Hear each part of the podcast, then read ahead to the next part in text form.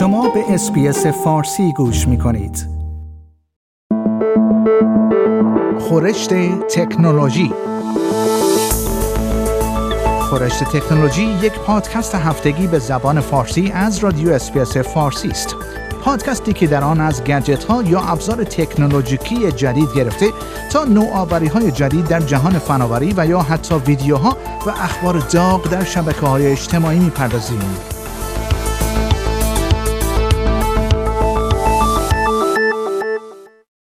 به گفته کارشناسان با وجود به روی کار آمدن یک دولت به رهبری حزب کارگر که دوستدار حمل و نقل پاک است بعید است موقعیت استرالیا به عنوان کشوری که در مسابقه جهانی استفاده از خودروهای الکتریکی عقب مانده است تغییر کند.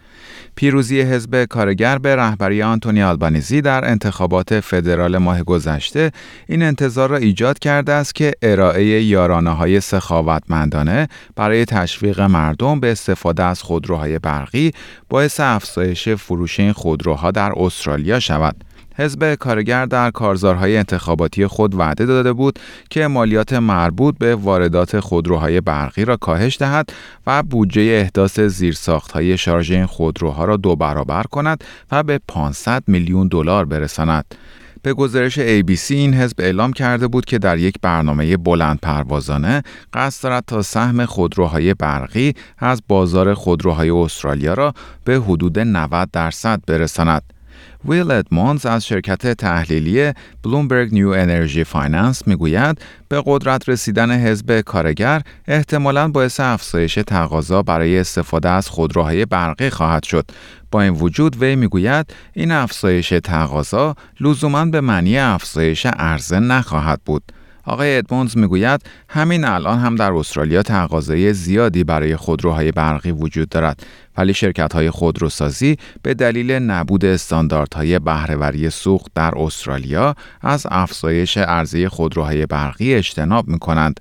چنین استانداردهایی که در اکثر کشورهای توسعه یافته وجود دارند، شرکت‌های خودروسازی را ملزم به رعایت معیارهای مربوط به کیفیت و بهرهوری در مورد خودروهایی که در طول سال می‌فروشند می‌کنند.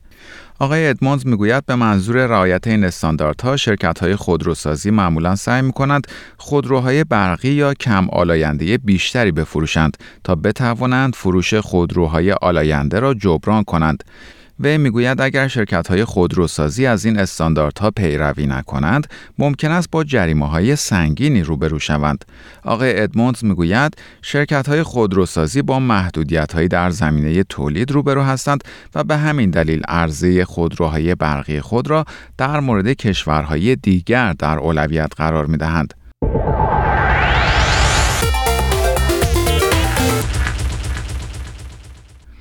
و خبر بعدی.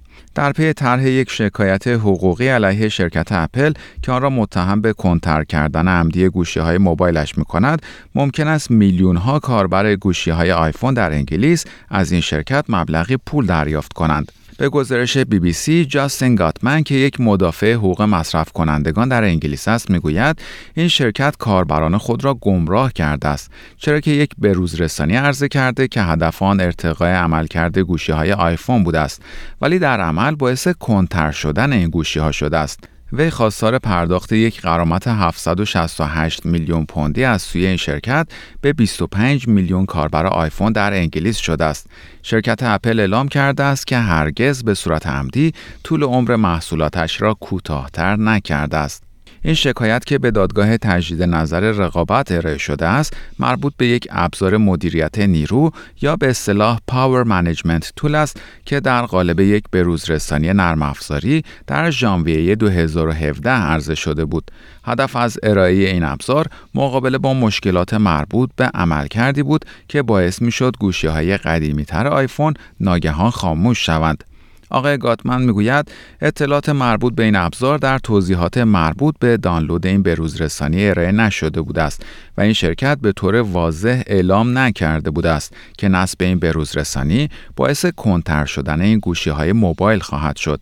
وی ادعا می کند که اپل این ابزار را ارائه کرده بود است تا این حقیقت را پنهان کند که باتری های آیفون ممکن است برای اجرای جدیدترین نرم افزار iOS با مشکل مواجه شود و به جای اعلام یک فراخان محصولاتش یا ارائه باتری های جایگزین فقط کاربرانش را مجبور کرده است تا این بروز رسانی را دانلود کنند.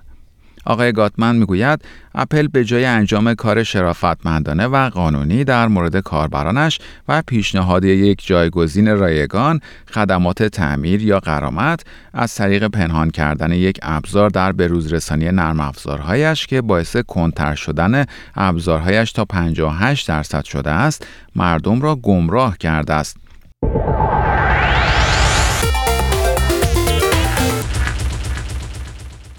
و خبر بعدی پلیس استرالیایی جنوبی اشاره کرده است که ممکن است علیرغم درخواست شورای شهر آدلاید از قابلیت تشخیص چهره دوربین های امنیتی جدیدی که در این شهر نصب شده است استفاده کند. قرار است این شورا به کمک یک بودجه 3 میلیون دلاری که توسط دولت فدرال استرالیا تامین شده است، دوربین های قدیمی آدلاید را عوض کند و دوربین های جدیدی را نصب کند که قابلیت دید 360 درجه و تشخیص پلاک های خودروها و چهره افراد را دارند. این دوربین ها می توانند چهره افراد را با تصاویر موجود در پایگاه های داده هایی که توسط دولت یا شرکت های خصوصی تامین می شوند تطبیق دهند. در حال حاضر شبکه موجود دوربین های این شهر توسط پلیس ساث استرالیا رصد می شود و از برخی ابزارهای تشخیص چهره این دوربین ها در برخی بازرسی ها استفاده می شود. به گزارش ABC سال گذشته این شورا با توجه به نگرانی های مربوط به نبود حفاظت های قانونی کافی در مورد استفاده از دوربین های تشخیص چهره از پلیس این ایالت خواست استفاده از این دوربین ها را تا زمان تصویب قوانین جدید به تأخیر بیاندازد. با این وجود پلیس ساوت استرالیا اعلام کرده است این تکنولوژی جدید مفید خواهد بود در بیانیه پلیس آمده است هیچ محدودیت قانونی برای استفاده از تکنولوژی تشخیص چهره برای بازرسی ها در آدلاید وجود ندارد.